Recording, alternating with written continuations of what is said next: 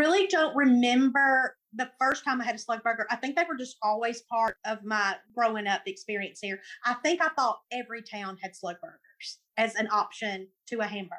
So most of the time, if you ordered a hamburger here, they would say, Do you want a slug burger? And then you would have to, you know, specify, No, I want a beef burger because a lot of places here serve slug burgers. So yeah, I just grew up thinking everybody had them and knew about them. Welcome to Local Fairy Tales.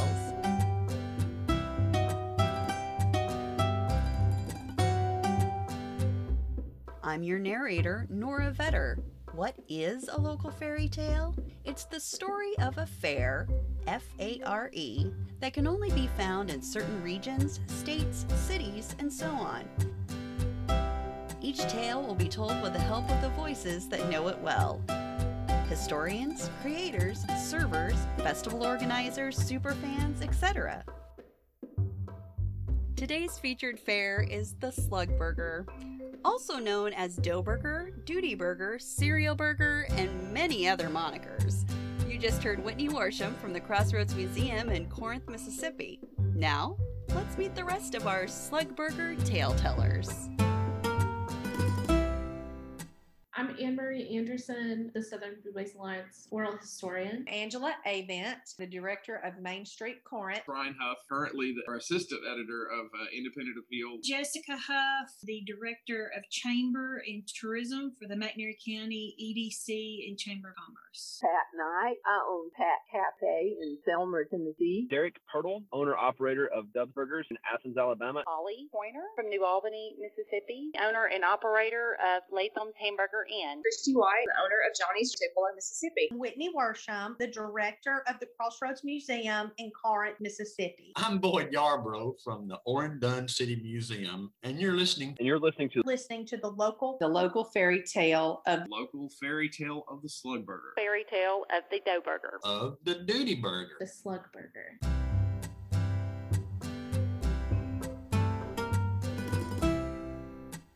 Before the local fairy tale of the Slugburger continues, a moment of remembrance for an honorary Slugburger tale teller, Willie Weeks. He was the owner of Weeks Diner in Booneville, Mississippi. He passed on April 11th, 2020. You'll be hearing other tale tellers reference his ancestors' history with the Slugburger, and he proudly continued that legacy. Links to more information about the Weeks family ties to the origin of the Slugburger recipe will be provided on localfairytales.com. I'm Pat Knight from Pat's Cafe, and you're listening to the local fairy tale of the Slugburger. When they ask what I put in my burgers, and they're, you know, we call them slug burgers, and that's to show them the length of my index finger and tell them that we only use the ones that are that long. And uh, and these people from Louisiana, they they went to ask, acting really bad, you know, like oh this is terrible. And I, I said, oh y'all hush, y'all are from Louisiana, you people will eat anything. So they burst out laughing and they had slug burgers after that. And they called it a slug burger then because it was a nickel. And that's you know, another name for a nickel. During that time, they called it a slug. So it really has nothing to do with snails, which some people from outside our area think when they come here. Doesn't sound too appetizing, does it? Give me a duty burger. Uh huh. That doesn't sound too good, but uh, it was it was his nickname. His nickname, Thurman Christian. Thurman Duty Christian was his name, and his nickname was Duty. So that's why it was Duty's Diner. But unless you're from around here and you know about that, I mean, who wants a duty burger? But they're good. We have it on our menu that is a dough burger, and then most of the time, if it's someone that's never been in, we kind of, you know, we kind of can pick up on that. So we go ahead and tell them and make sure. If we have any question, if they don't know what it is, we go ahead and tell them. But I mean, I, I know I've heard instances where people have been in and did not know, but most of the time they're pleasantly surprised. I also have a very good friend from Athens, Alabama, who uh, is not a fan, but uh, we've had conversations about them. she grew up there and she's like, I don't like those. But that is not most people. I guess if you grew up eating them, it, there again, like I say, it's kind of a tradition that you just you want a slug burger. They're just really good. You know, a lot of people call them uh, dough burgers and pool hall burgers, and my thing is, I don't care what you call it as long as you keep eating them. People call them dough burgers. People call them Johnny burgers. They call them duty burgers, slug burgers. We we all know what they're ordering because in Corinth, Mississippi, they call them slug burgers up there. So it's just kind of where you're at. In North Mississippi, there's still, I guess, I can count just right in Northeast Mississippi, six or eight restaurants that still serve the dough burgers, a Latham burger in New Albany, a trolley car burger, or, or a slug burger, they call it up in Corinth. Uh, there's a Iuka uh, dough burger. Uh, there's the Barn Burger in Ripley. So they're they're still all over the place up in this this area. So you can find a slug burger, a dough burger. They're referred to as different things. Sometimes cereal burger. You can find them in the Tennessee Valley, which is the northeast part of Mississippi, the northwest part of Alabama, into kind of central northern Alabama, and then up into into Tennessee. So that area kind of makes a, a radius. If you ever visit Selmer, Tennessee, one of the first questions you're going to get asked, especially if you've never been here, is Have you had a slug burger? And if the answer is no, there's a good chance you're going to find yourself sitting on a stool in one of these restaurants. So it's it's a hamburger, but it's got a little bit fluffier texture to it. I, I love them. They're an acquired taste. Some people have tried them and they, they say they're they don't like them. They're again, like I said, it's an acquired taste. But I think everybody needs to try one at least once when they come out here, just so you can say, "Hey, I've tried it." You either like it or you don't. So. Well, it looks a lot like a burger from the outside, and um, you can see the crispy fried edges sticking out. And then when you bite into it, you might, you know, it might feel crispy at first, but then it's soft on the inside. It's just so good. Ours are crunch on the outside and soft on the inside. I'm sure you've had hush puppies. Imagine a hush puppy that's flat and has meat in it. That's kind of what consistency wise, not flavor wise, but consistency wise, what this was like. And and the reason why it works is what it's made out of, right? So it's beef. Some people also have pork in there. It's largely beef, and then it's um has filler in there. So there's an extender agent. So that might be bread or breadcrumbs. That might be soy cereal, hence the name cereal burgers. Could be flour. So it's all all these different extending agents depending on the place you go to that's mixed with this beef and then it's patted out and fried. So there's this textural difference as well, which also makes it different from a hamburger. It's kind of mushy in the center and then it's crisp and crackly on the outside. And the, the good part of the of the burger is is the edges where it's crispy. Like the flour helps them give a crispness to them too. That is an additional feature of the duty burger. Here in Tennessee, we like our thin and crispy. You know, if you want one thin and crispy, we'll we, we aim to please. I have people request to have them crisp. They want them crispy all the way, you know, and so I'll flatten those. They'll say flat and crispy. So they and I flatten mine with my spatula and a glass Coke bottle. I use the glass Coke bottle to press the burger down on top of that spatula, and and then we'll flatten it just as thin as we can get it, and then you know make it real toasty and brown. That's the way they like it. A lot of people do. I got a friend that he comes over every once in a while, and that's what we'll have for dinner. We'll mix up a little batch of duty burgers, or you may want to call them Johnny burgers, but, we, but it's more romantic than a dough burger, you know. So to have a name to it. You can buy the slug burger meat here at some of the local grocery stores. And what we've done at home, instead of making the, the burger size patty, is we've made a little quarter size little patty and we've dipped them in mustard relish and kind of just made a little appetizer out of them. And they're so good. A slug burger is soy, flour, and meal, and a little bit of hamburger meat patted together and deep fried into a almost a hard type patty. Put on a hamburger bun and served with mustard, pickle, and onion. The traditional Latham's burger is mustard, pickle, and onion, and that was the only way it was served for many years here. Uh, they you could just tell them with or without. but then um, Miss Vicki Latham took over back in the 80s, and um, she added the availability of lettuce and tomato and things like that. And if you come out here and you say, "Oh, I want a dough burger dressed," a dough burger dressed in Johnny's world is mustard, pickle, onion, lettuce, and tomato. Where a lot of places um, a dressed burger is mayonnaise, lettuce, tomato, but not in Johnny's world. We we have our own world out here, so. I would tell them that whatever they eat on a on a another burger is what they'd like on slug burgers, and mostly um, folks around here eat pickle onion and mustard, but we also serve lettuce, tomato, and mayonnaise, or a mixture of all of that. Part of what makes it so fun is, is where you go regionally, the toppings are going to be a little bit different. So if you go to like southern middle Tennessee or even southeastern Tennessee, you may find like a really thick mustard based slaw, a really yellow you know, slaw with cabbage in it.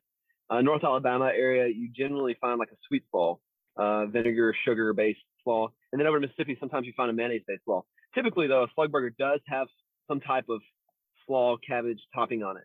For us, and all the way is mustard, ketchup, pickle, onion, and slaw. Um, and then a cheeseburger all the way is mustard, ketchup, pickle, onion, slaw, lettuce, and tomato. So that's that's what we do differently than than most people. That's just our menu. I want to share a duty burger with you. Okay, got your bun here. Okay, got your bun. Now we're gonna put a little bit of mustard on the bun here. Okay, just a circle of mustard there. Got to have a couple of slices of onion to go on it. Got to have some onion and a couple of slices of pickle. Mhm. And then you got your delicious duty burger there that goes on there. And then you got, mm, mm. you want to bite? Here, have some. I'm Marie Anderson from the Southern Foodways Alliance, and you're listening to the local fairy tale of the slug burger. The origins of the slug burger are murky at best, but it is very regionally rooted and it is a working class food. And that's kind of the beauty of this. The slug burger kind of came out of necessity. Uh, it started, you know, during the depression and post-depression era, especially in the South, whenever whenever you had a family trying to feed a bunch of kids and they really couldn't afford it, they would take their hamburger meat and extend it to make it to make it last kind of forever, you know, as long as they could. So a, a lot of times they would take one pound of hamburger meat and add things into it to make it go farther. So they weren't just feeding, you know, one or two kids; they were feeding as many as possible with the same amount of meat for as little bit of money as possible. So as far as who invented it, where exactly it came from, I have no clue. I don't know if anybody does. Um, I think that that just kind of came out of came out of necessity. I'm sure somebody coined the phrase slug burger or dough burger along the way. But as far as as far as the genre of food goes, it's, it's definitely standalone and came out of necessity, to my understanding. From the stories I've heard just passed down through the generations, it's kind of like an Appalachian mountain tradition to stre- it was a way to stretch meat back in the Depression era, and it just kind of stuck around. I think because people developed a taste for it here. You know, they had big families, money was tight, and so they added flour. And some of the slug burgers here have a, a cornmeal uh, or soy meal mixed in them. Some people put eggs. It's, you know, they, there's a lot of fillers that they use to stretch the meat to feed a large family. There's a family in Corinth, the Weeks family. They came up with the recipe. I think they tried a lot of things. I don't know about you, but my family was poor and a lot of children, and my mother always was trying to extend the beef some way, you know, like uh, cornflakes or crackers or you know, something like that. And the idea behind it was to make something cheap that the farmers coming to town on Saturday, they'd stay from daylight till dark. And it was cheap and it was good and they could feed their families on it. It got the name slug burger because they were made during, they started during the Depression when ground beef, like it is now, had gotten really expensive and it was just out of reach for so many families to have to, to be able to afford ground beef. So they started making up something using flour or cornmeal or grain or you know whatever they had and paid it out and and served that on a bun as if it were a hamburger.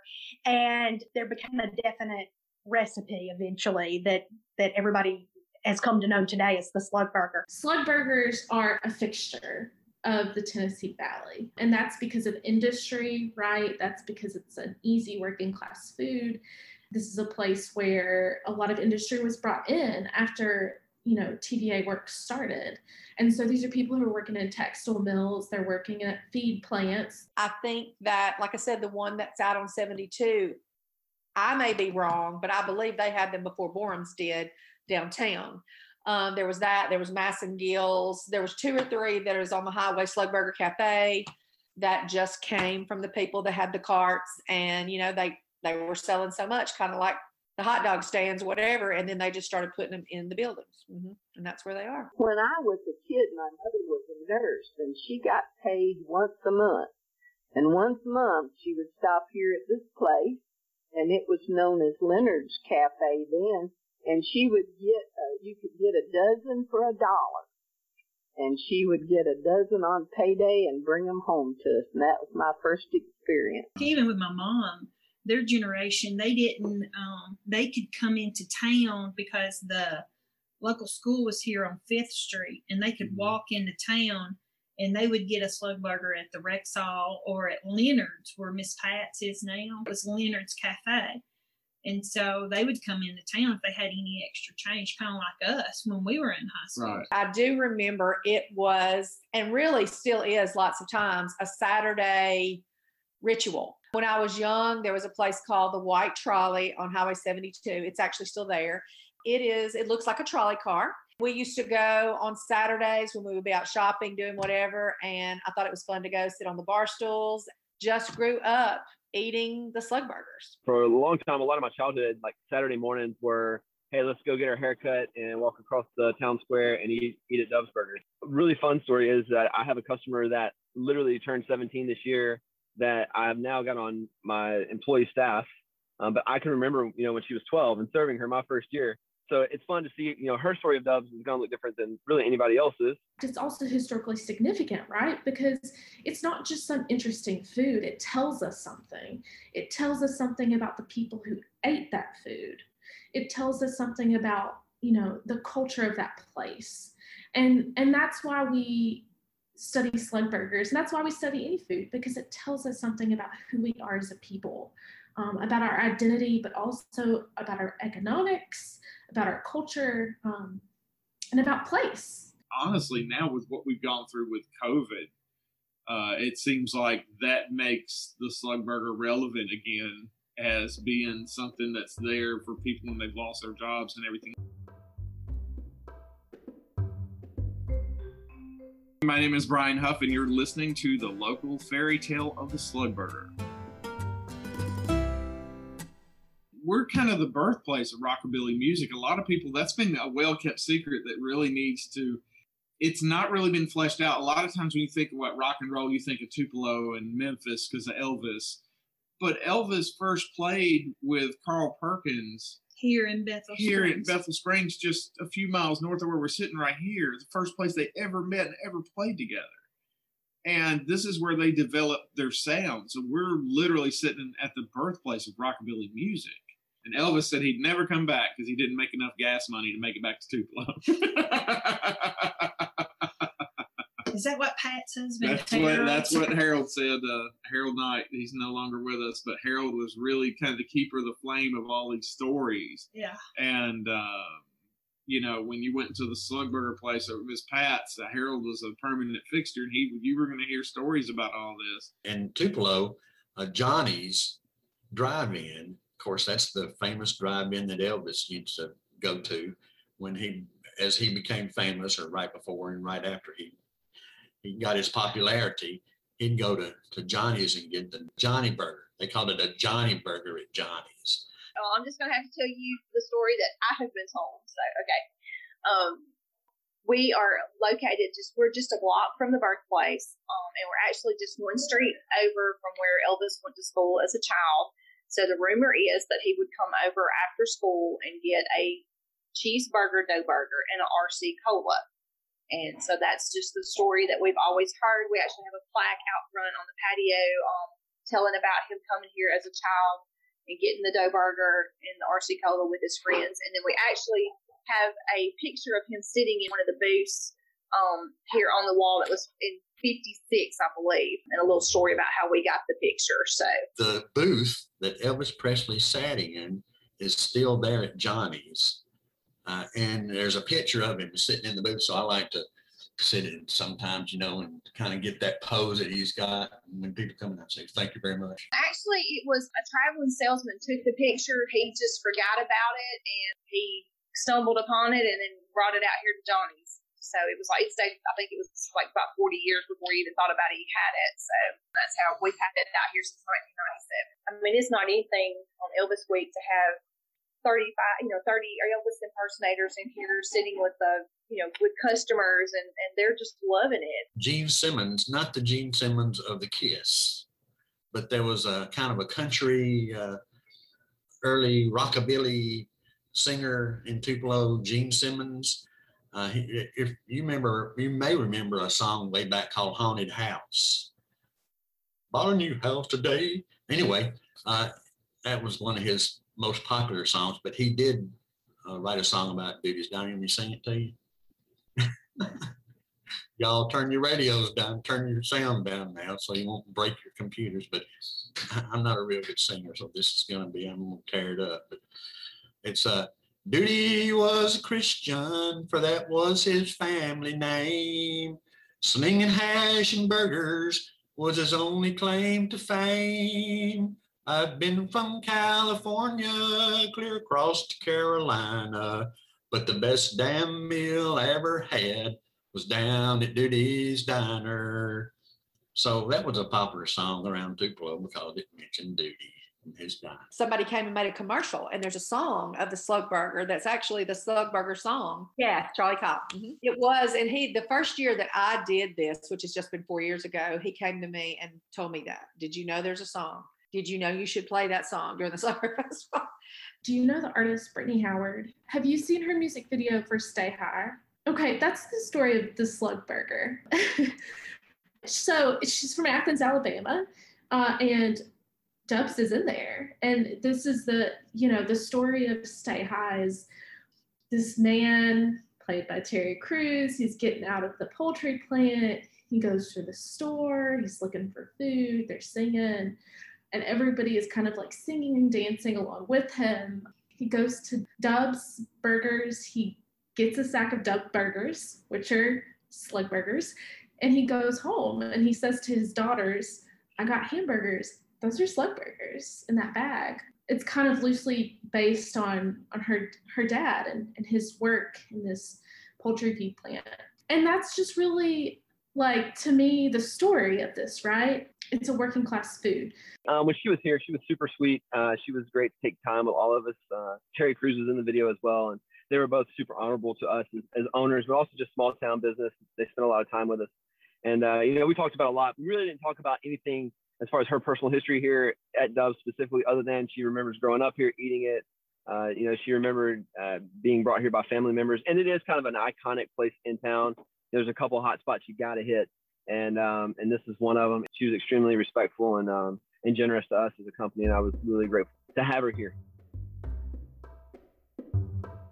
I'm Boyd Yarbrough from the Oren Dunn City Museum, and you're listening to the local fairy tale of the Duty Burger. I guess the first time that I tried a Duty Burger was with my dad.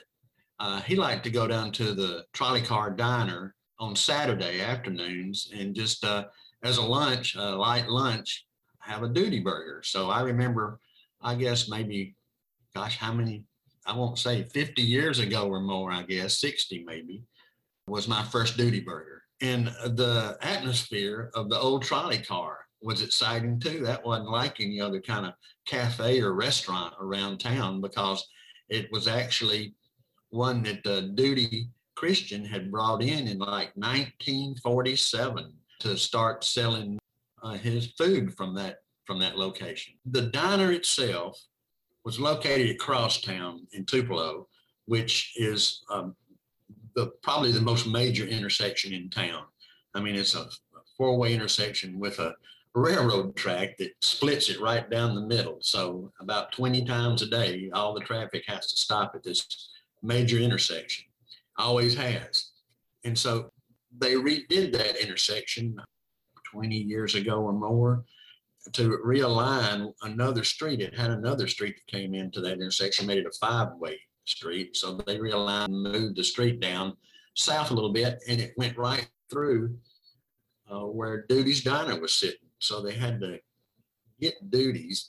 Matter of fact, he had already gone out of the restaurant business, and it for a while it was a little antique shop, and then after that it was a tattoo parlor, and then uh, it had become vacant uh, about a year before they re relocated the street. So we had a, generous benefactor with it, had a crane and scaffolding moving company uh, that moved it for us for free out here to the Oren Dunn Museum. So uh, it became relocated. I think it was maybe 1986 or something like that, 87 to the grounds here at the Oren Dunn Museum. And then a few years later after that, we were thinking of ways that we needed to to raise money to help preserve the history and, improve our exhibits and thought, well, why don't we sell duty burgers? So the first year, you know, we we had, I don't know, we made four or five hundred duty burgers maybe and sold them, which was pretty good deal because we'd never done it before. And then uh, it's just grown and grown and grown every year after that. I remember, of course, when the Slug Burger Festival started, that was in 1987 by a gentleman named Jimmy Hathcock, who owned a jewelry store down close to Borroum's. It was my understanding that they just one day were like, this should be celebrated.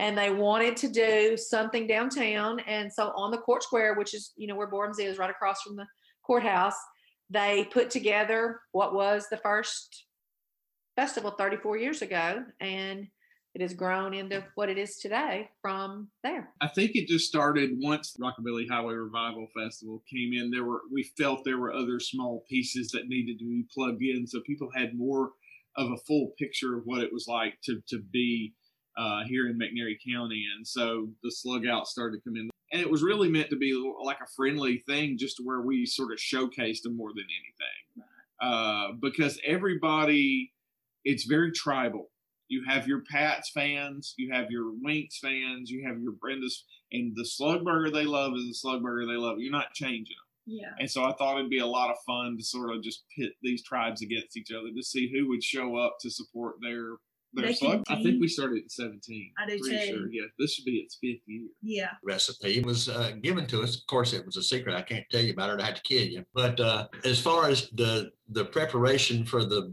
burgers segment itself, we we probably get about 120 pounds of hamburger meat and about 50 or 75 pounds of flour and probably six or seven gallons of pickles and and I don't know a dozen or two of these mustard uh, containers and all, you know. So, um, and then um, a couple of days before the festival, one of the local restaurant owners allows us to come in and mix the mix. Uh, the first, I don't know, we were stupid. For the first 10 or 12 years, we'd mix it by hand, you know, and in these big trays and stuff, and, you know, just squeeze it and squish it and mix the flour and all that. But then one day, ding, why don't we use one of those big mixers that they have in the restaurants, you know? So we found a guy that would let us do that. So it's been a lot easier the past five or six years uh, mixing the, the duty burger mix mechanically rather than by hand. Although there may be a little bit of taste different, you know, with your hands in it instead of with the machine. So actually, the Rotary Club here cooks the burgers and um, serves them. I sure do. to the downtown a lot of the streets are blocked off so they can literally just walk from restaurant to restaurant and and those restaurants are open throughout the festival and so they can literally go sit down uh in, in any of these places and enjoy them and that was kind of the idea too was to drive people to these businesses we don't actually cook in the diner, but you're allowed to sit at the diner as they did years ago, you know. But uh, then um, we, we've got two big griddles. I mean, the like big old flat top griddles that you can put maybe 40 hamburgers on at a time. So you scoop them out with a, a ice cream scoop. That's about the size of the a big heaping ice cream scoop and plop it down and let it sit a minute. And then you get your spatula and you squash it down and it cooks, oh, I'd say maybe three or four minutes it'll it'll cook, and then we've got volunteers that are continually uh, squeezing mustard and putting on pickles and slapping on a, a hamburger and then wrapping it up And because some people, gosh, dog, you wouldn't believe they come and buy a sack full of Dudie burgers. I mean, like, give me 12 Dudie burgers. Of course, there we are, just throwing them all together and all. So it's a hectic, hectic deal in the kitchen, which is an outside kitchen actually, because you can smell the onions and all the meat and everything cooking. So it's kind of, we wanted it that way. Um, but uh, I mean, we have sold as many as like 1,800 Dudie burgers uh, and on a day. God, lead off. Their participation it was totally voluntary. They don't have to like to be a part of it. We really encourage them to just for a fact just get the names of the restaurants out because we had we wanted them made to where they were originally made. So that meant onions, pickle, and mustard. mustard. Those were the three original condiments because they were inexpensive, readily available. So those are the three things that people mainly used on the on the slug burger. Um, so we wanted them made in that particular fashion. Uh, so we would send people with coolers to each restaurant, and they would get them to make sure they stayed warm. You know, put them in the coolers and bring them to the courthouse. And then we had a, a room hidden away, and the panel of judges was unknown. Uh, we would we would have judges come in and we protect their identity. To protect their identity. We didn't want any any threats or anything, so no one knew who the judges were. First year we had a few out of town judges, yeah, um, which was really interesting. But the second year, uh, and I'm pretty sure the third year, they were all, local, local judges. What was so funny too is because as some of them were eating them, and they would try to even guess whose they were eating it's so funny because uh, a, a, lot of times they thought they were eating one person's, but it was another person's. And so when they would come in, we would have them as numbers, and then someone had the cooler in another room to where those were numbered and corresponded to where they came from. So that way we had a record to keep track of, and then that way also the judges had no clue where they came from. Mm-hmm and that was hilarious with them trying to guess whose was whose, and because a lot of times they were wrong. wrong. They were wrong. Yeah. First year winner was um, Rockabilly Cafe, which Yeah. was unusual because all the judges were sitting there telling me and you in the room, oh, well, this is my favorite, this is my favorite, this is my favorite, and then here comes Rockabilly Cafe, who was new to the table doing this, Yep. and then they beat them all that first year, so Yeah. it, it was different. wasn't By it? one point. by one point. One point. And yeah. then Miss Pat came back and the then next Miss year. Pat and came back the next year, and yeah, and she's she's won ever since. So we have a um, rockabilly festival, and I've won the judges' trophies for three years, and the People's Choice uh, trophy. I've won that couple of years. an online poll that we run on Facebook, and we actually uh, pay for that through a polling company so that no one can vote twice. Yeah. Um, and uh, so we that is part of the People's Choice is on Facebook. So and that's where you it really people get really vocal and start sharing. They're like, vote for this, you know. So yeah, I think we migrated to that because I think that ended we up taking over completely sure instead of doing the paper thing. yeah, yeah. We let the Facebook because everybody uses Facebook now, so it, it became a really easy thing. People with their phones and everything could get on there, Yeah. and we'd have them vote and share. And uh, I can't even remember how many votes we had one year. It was astronomical. There was It was a lot. huge number of votes. Because I think Um, the winning winning number was like um four, right around four hundred. But once again, yeah, but once again, it still it, they were all so close. I mean, it, it's amazing to me how you never have someone like just take off with it. There's so many people that, and there's some people that will go to all places. They just love them all. They just love slug burgers from this area. So there's no one that ever really just takes off with it. It's always a really close competition. We have a couple of contests. Um, we have a Dudie burger cooking contest, which is a judged contest. Um, who can make a burger that most that simulates the actual real Dudie burger? We just give them the ingredients and they have to figure out what to make. And some of them are pretty good. Some of them are, you know, not so good.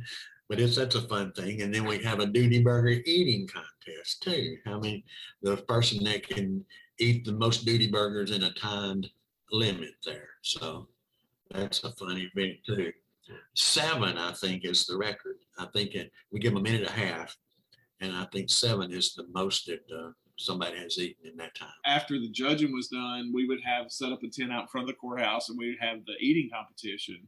And the eating competition was a lot of fun. It was amazing. What was the record that somebody ate? Was it like six? It was rid- a ridiculous amount. Slug burgers are not something that you really eat a lot of. Um, because it's on a bun. it's on a bun, so the bread is a lot. And when you have this fried patty that's already, it's kind of like breading itself. That's a lot to take down just uh, in a short period of time. They need a lot of water. They came from one restaurant. We just wouldn't tell them who because we wanted everybody.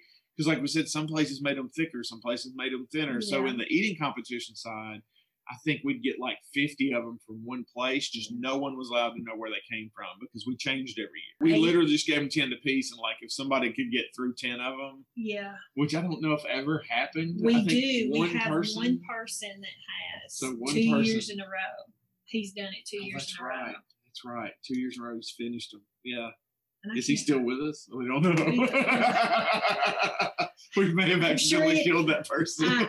there's usually a slug burger eating contest which it is like watching a train wreck if you've ever watched the um, hot dog eating contest on television that happens in new york it's awful to watch but you can't look away and we get a lot of the same contestants from that nathan's hot dog eating contest that come down for that There was a slug burger eating contest, and it was uh, it had turned to a national event. We had the actual Joey Chestnut, so he has come. There's been several of those guys, and I think they had him about four years. It was it drew a pretty big crowd. I mean, it, it really did. But um, we don't do that anymore. You know, change it up. You have to switch things up. We may have a local slug burger eating contest this year though just local folks eating that. Yeah it's funny the, the lady that started that got married this weekend and joey chestnut actually came back and came to her wedding. Yeah i think he won it like two or three times you know but he was here yeah. So at the end of that, we have like the award session, and we award the the the winners of the eating competition, and then we award the winning restaurant and everything uh, there on stage. There's probably YouTube and Facebook videos out there everywhere because there's lots of cell phones up video and uh, and just cheering on everybody. I mean, they, some of them have a favorite and they're cheering on their you know their neighbor, their friend, or their relative or whoever. But a lot of times it's just they're really there just supporting everybody, and it's just fun. It's just a lot of fun, and uh, we need we need more fun. The festival is three days long, and we have a carnival, of course, up in Uptown Park, and that runs for three days. We have an entertainment site that's at the Care Garden, which is down where the museum is. And um, there will be entertainment on those nights. We have a Slug Idol, as we call it, competition that is put on by Garrett Eye Clinic. And um, that has really turned into a big deal. We have people come from you know, multiple counties to uh, participate in that event. And of course, a winner is crowned on the first night. After that is done, we have usually local entertainment that performs that night. And then on Saturday night, we try to get, you know, national acts if we can. And then some wedding band type bands also come and perform. There is food cooked on both sites. Uh, Slug Burgers, of course, are on both sites. Um, we also have the traditional carnival type food and barbecue being from the south uh, lots of lemonade stands and um, this year we're having a car show uptown. There's not been a lot of events during the day because of the heat. It's usually so hot here. They've tried vendor booths before but this year we're having a car show that will be uptown around the courthouse. We have a pageant that's in the day miss slugburger pageant. It is just a beauty pageant. Sponsored by our local pageant attire store, Sparkle. It's all age divisions from one year through 18, and they just have a pageant on Saturday. And you lucky win, you get to ride in the Christmas parade as Miss Slugburger, as well as being on stage on Saturday night. So it's a it's a pretty packed three days. but it has always been on the first weekend of May uh, because we've coincided with another big event in Tupelo called the Blue Suede Cruise, which uh, attracts, I don't know, gosh, seven or 800, maybe a thousand uh, antique and you know hot rod cars and stuff into Tupelo. So we thought it would be a great segue with the old cars and the old burgers to have kind of a combined event. Well, there is a lady, and I don't know who it is, but she's from Pennsylvania and she comes every year. She had a family connection here. And with just selling the t shirts, um, you know, those go on Facebook, of course. And you just wouldn't believe the places that I ship the t shirts to. And it's from, I either lived here years ago and my grandmother mails me one every year and she's not there anymore. I need a t shirt. So, I mean, we probably have, I don't know, eight or nine different states that we ship t shirts to. And I would say probably five people that are like, that, that I do mail to that they're like, I've never missed a t shirt, don't want to miss it. Like last year, you know, we didn't have obviously we didn't have this festival, but we did have a t-shirt because we were like, we have to have the t-shirt whether we have the festival or not. And what I hate about the Dudie Burger Festival is making people wait as long as they wait for one of these burgers. And I, um, so we're still working on ways to speed all that up. Standing in line for for a dough burger for 15 minutes, I don't know. It just bothers me. It just I want I want to get them and get their burger to them so that they can enjoy it instead of having to wait in line. I'm Holly Porter from Latham's Hamburger Inn, and you're listening to the local fairy tale of the dough burger.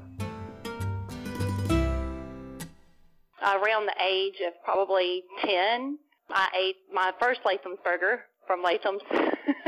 um, my sister and her husband lived in New Albany for a short time after they got out of college, and I came and stayed with them some on the weekends, and they brought me to Latham's, and so I remember it from then. So I literally have pictures of me in diapers on the bar stools here at Dub. So for me, a slug burger is just kind of culturally a way of life. It's something that's always been there, and um, so I guess first impressions were they were great because I've been eating them ever since. My parents actually purchased Johnny's in 1981 from Mar- John and Margaret Chisholm, who were the original owners. So I have grown up eating them. The man who started my little cafe's name was Buster, and he sold it to the Leonards.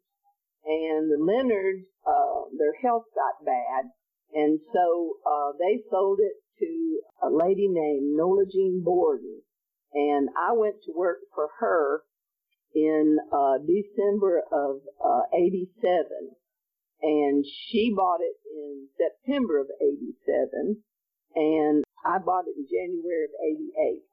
I worked for her about a month when I bought it and I have been here, I started on my 34th year and I really like doing it. I purchased it about five years ago, five years, July 1, from a gentleman named Lanier Greenhall. Uh, Lanier is from the Athens area as well, and his father and his uncle owned it, Jimmy and Herbie. Jimmy bought Herbie out, so Jimmy bought out Herbie's half the restaurant, and that's how Lanier ended up with it. Was he, he got it from his father. Jimmy and Herbie got it from the original uh, establishment owner, and that was Dub Greenhall, kind of locally known here, affectionately as Dub. Johnny's was originally opened on October 17, 1945, by uh, the late John and Margaret Chisholm. They were the original owners, like I said.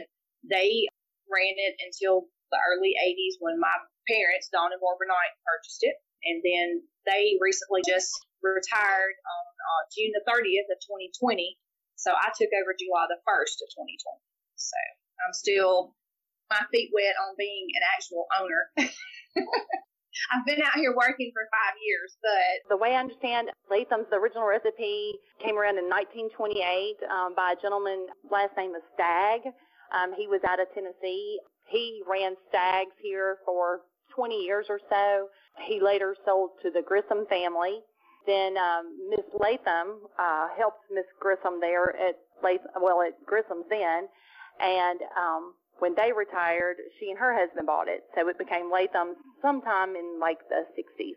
And then um, their daughter-in-law Vicky wound up buying it in the 80s, and she had it until about three years ago when I purchased it and I just kept the Latham's name. Vicki continues to work here some on Saturdays just to come in and help me out, and then her brother actually is retired now, and he helps run the front for me. So they're still very involved, you know, with it because of the name and just the tradition and they just they want to see this place continue. We are Tupelo's oldest restaurant. So as far as I know, um, we're doing it exactly the same way they were doing it. So, and I'm doing it the way my dad was doing it, and he was doing it the way they were doing it. Um, so to my knowledge, nothing has changed.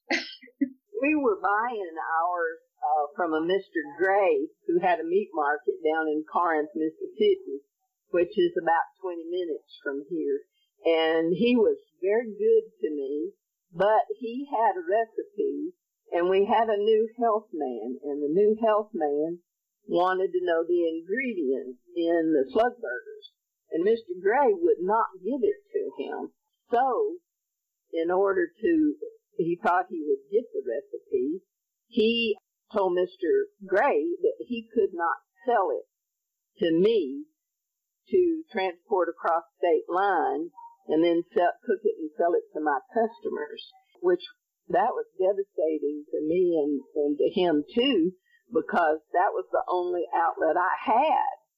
And so their health man called the health man up here and told us if we were caught going across state lines, the fine would be swift and stiff.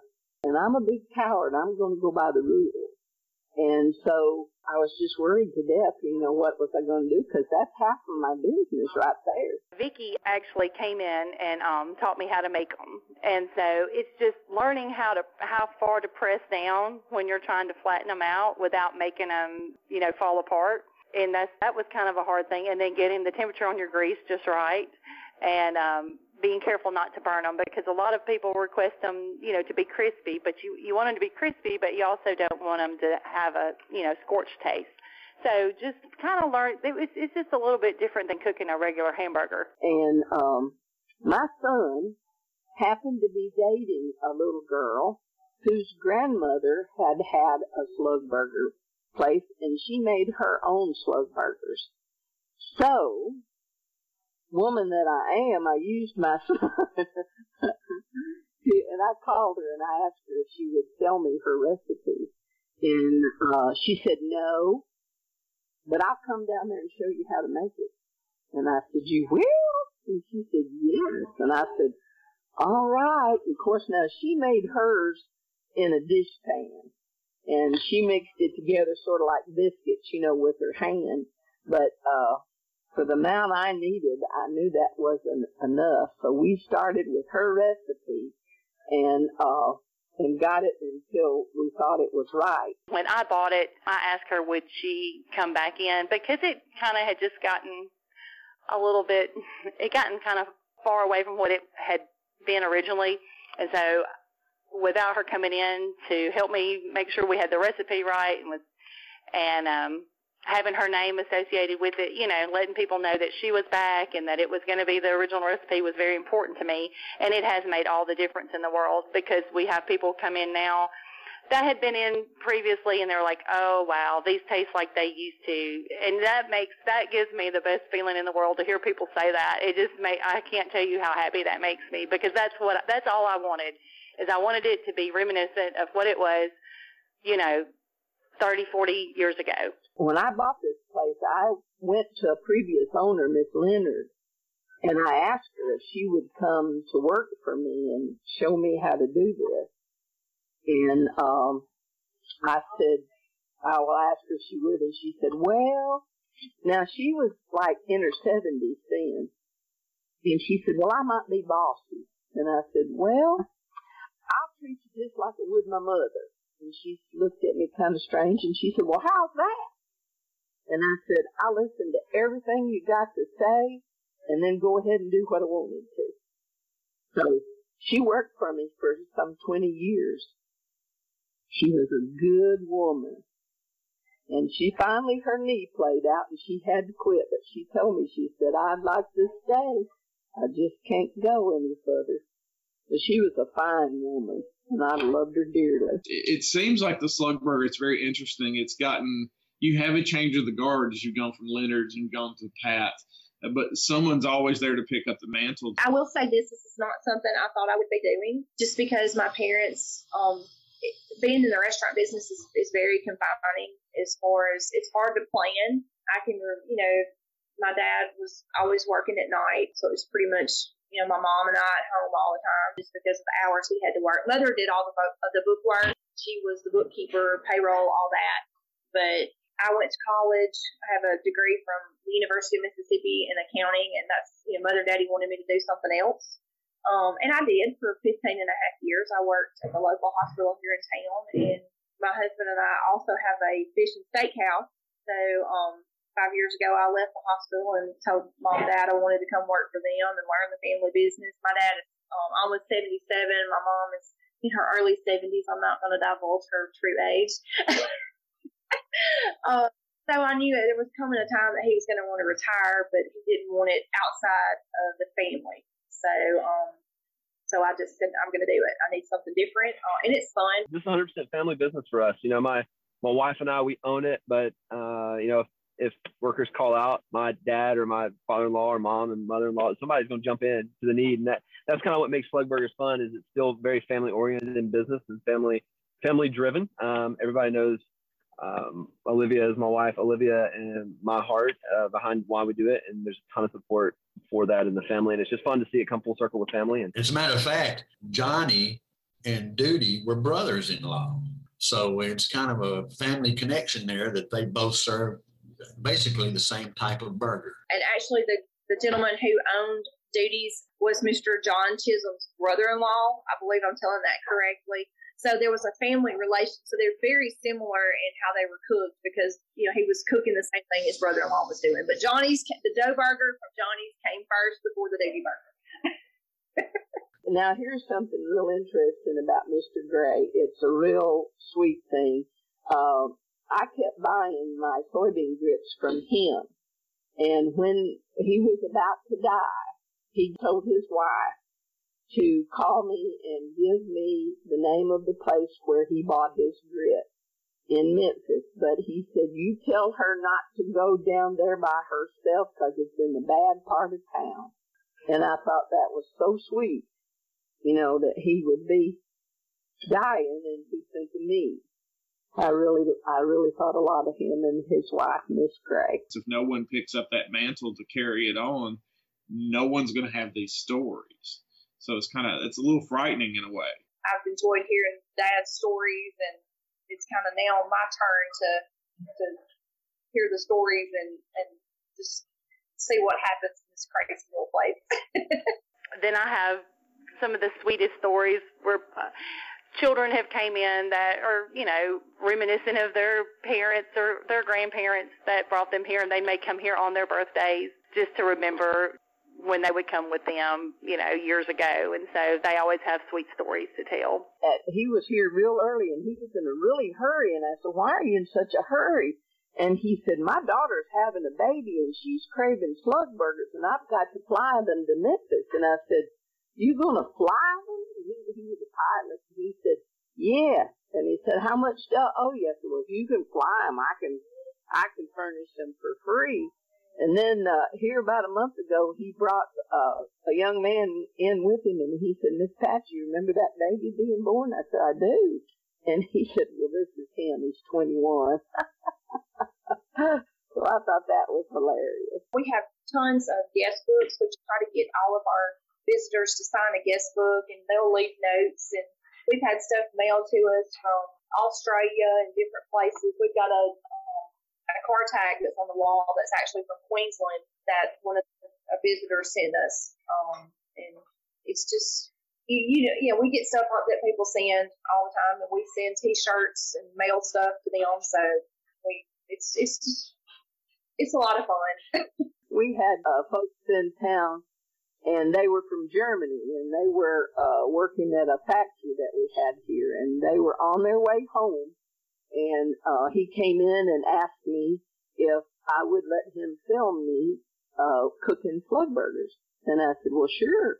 And he said, and would you talk to the camera and tell them about slug burgers? And I said, well, sure, I don't mind.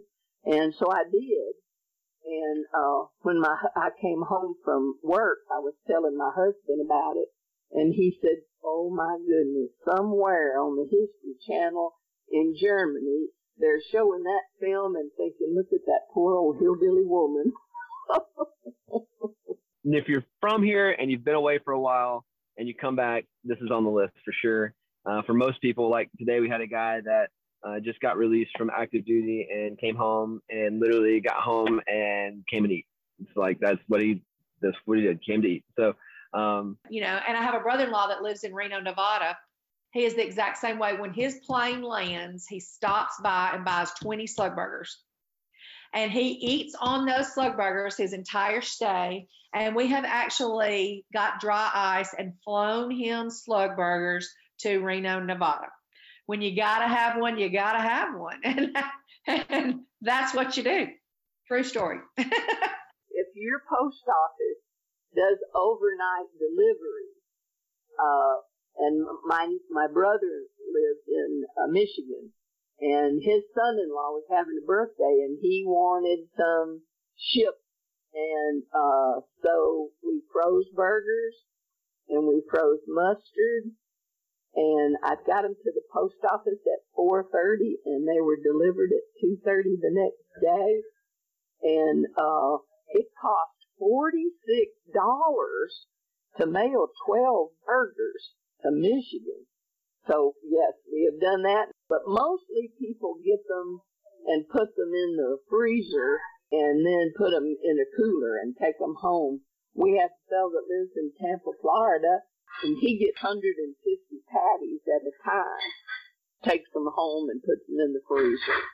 So that's pretty cool. I guess the biggest thing about um, being a part of, of Latham's is the people too. Is um, we just we've became so close to the locals that come here that love this place. Even we have people that come over from Alabama that now would they feel like family and they drive nearly two hours to come over about once every every two months. And um, it's just uh, it's community. I guess it's been a big part of Latham's. It's it's really not just about the burger. It's about coming in, sitting down, and you know we we know what's going on in your you know in your daily life. So we're how is so and so feeling, and it's just it, that's an important thing, especially in this day and time, to be able to have a place like this to come to and, and feel like your family and feel like people know you and they care about you. Um, a fond memory is um, Miss Pat Cafe we would go there during my high school years. You know, anytime you were out for whatever reason from high school, we would go to Miss Pat's eat lunch. It was cheap. It was very quick, you know, and Miss Pat, she knows all of us, even to today, yeah. you know. Yeah.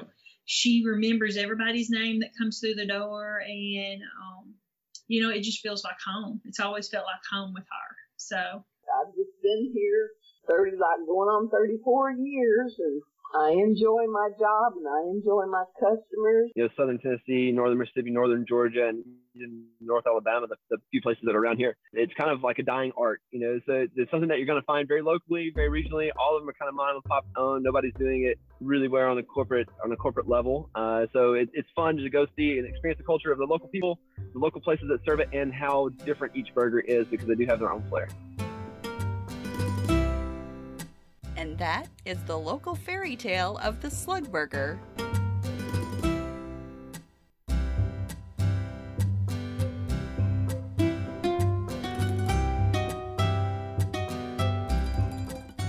More information about the Slug Burger Tale Tellers can be found at Local Fairy, F A R E Y, Tales, T A L E S, dot com. And be sure to follow Local Fairy Tales Podcast on Facebook and Instagram to share your own tales about the Slugburger or other local fare. And if you don't know much about your local fare, ask. There are tale tellers everywhere.